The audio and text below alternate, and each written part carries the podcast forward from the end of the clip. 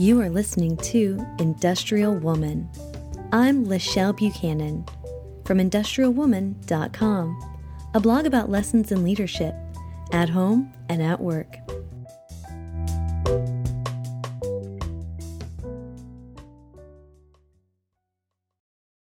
Leadership during crisis. Four tips to command in an emergency. My heart swells with pride as I beam at the little body splashing and struggling through the water, propelled by a newfound confidence in himself. The instructor is hovering feet away. Months of swimming lessons, and he is finally doing it! He is swimming by himself. No flotation device, no holding on. He is swimming all by himself. I am excited and joyous and every other strong emotion a parent can feel at such a milestone. I watch him reach the edge and climb out. He is proud too. His head is held high, chest out, arms swinging back and forth with abandon. His wide smile matches my own. I can see that he feels invincible. Standing on the edge, he turns around with his back to the pool and looks over his shoulder at the water.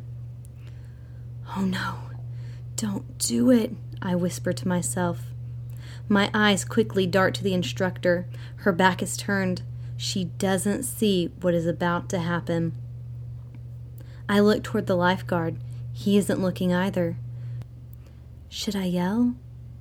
I'm too far away and there are too many people. They won't hear me. They won't react in time. It happens so fast. A split second, I watch in horror as he launches himself off the side of the pool.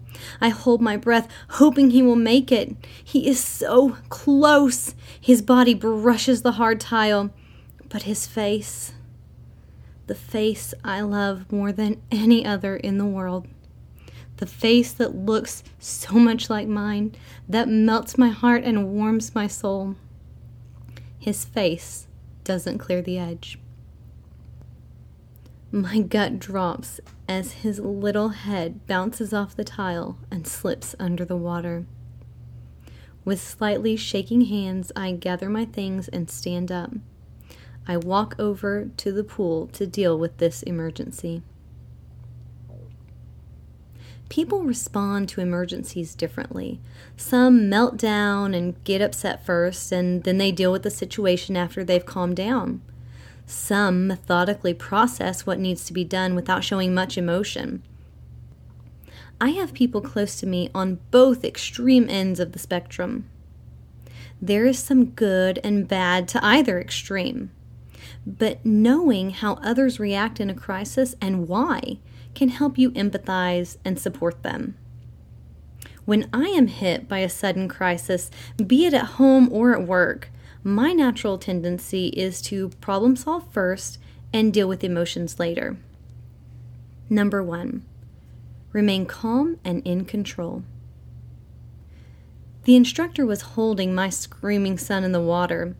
As she was telling me over and over that he was okay, I noticed the blood dripping off his chin.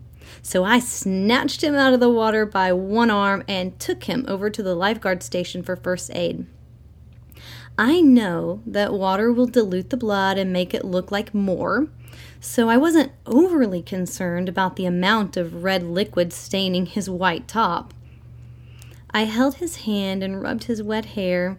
I calmly but firmly told him that he was going to be okay. He hurt himself, but mommy is here and she is going to take care of him and make sure he is okay. Looking back now, I am still a bit amazed that my stubborn and defiant child stopped crying, remained calm, and obediently followed my lead the whole time we were dealing with this situation. He was hurt and scared, but he believed that I would take care of him, so he followed my lead. Number two, Get perspective from someone with more experience. As the lifeguard dabbed the wound dry with gauze, he looked over at me with concern in his eyes. This is really deep. I haven't personally seen a lot of wounds in children, so I deferred to him. Do you think it will need stitches? His unhelpful response was, I don't know. I've never seen one like this. I looked at the gaping flesh and it looked like it needed professional care. Where's the closest emergency room? I asked. He didn't know that either. Luckily, someone overheard and gave me directions. As we were sitting in rush hour traffic trying to get to the emergency room just a few miles away, I used the time to phone my sister and briefly tell her what happened. You work at a hospital. What should I know about the emergency room? What should I expect? What should I ask for? What should I be concerned about? I asked her. Dealing with an emergency situation can be scary and overwhelming.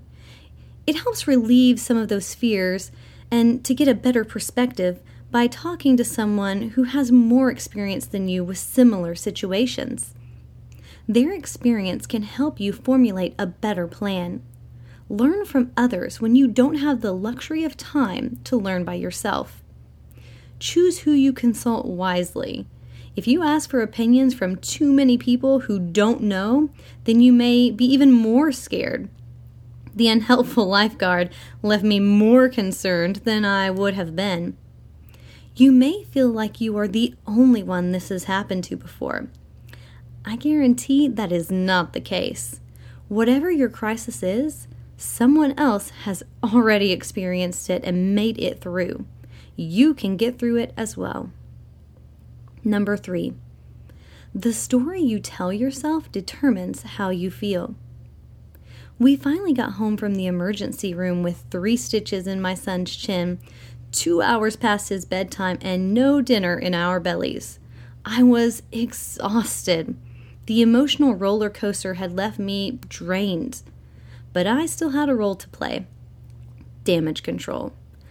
I don't want him to be afraid of the water or the doctors and nurses. I have to balance keeping him safe without stifling his daring and adventurous spirit. I kept a positive tone for him. He asked me to tell him the story of what happened. So as we ate, I started crafting the grand tale so that he could experience it from my perspective. It is a story that starts with a bad decision. It is full of twists and turns, danger, drama, heroes. I told him about my pride and then my fear. He added details that I missed. I was very brave, Mommy, he said. The story we tell ourselves about a situation is more powerful than anything that happens to us. How we see the crisis shapes how we feel about it. Are you a victim of circumstance or are you a survivor against all odds? How you see yourself in the situation can and will shape how you respond. So take the time to reflect and tell your tale in the way you need to hear it. If you feel like a survivor, the next time a crisis comes, you will be more confident that you can make it through. Number four, deal with the emotions. Once I put my son in bed, tucked him in, and kissed his little forehead, the overwhelming flood of emotions I had been suppressing during problem solving mode hit me like a tidal wave. I felt scared. I felt helpless. I felt shame. Why couldn't I stop him from getting hurt? That is one of my biggest jobs as a parent, and I failed. I felt anger. Why weren't they watching him better? I entrusted the safety of my precious child to these people, and they let him get hurt. I felt sad. I'm not terribly concerned with appearances. I do believe that a beautiful soul shines brighter than a beautiful face but my precious child will now have a large scar on his chin for the rest of his life. The pull of parental guilt is strong. I feel like the disfigurement is my fault somehow. We can't always control how or when we process strong emotions. I don't think panicking in the middle of an emergency is very helpful, but you might not be able to control it. If you are like that, my best advice is to recognize it is a temporary state and try to move past it as quickly as possible.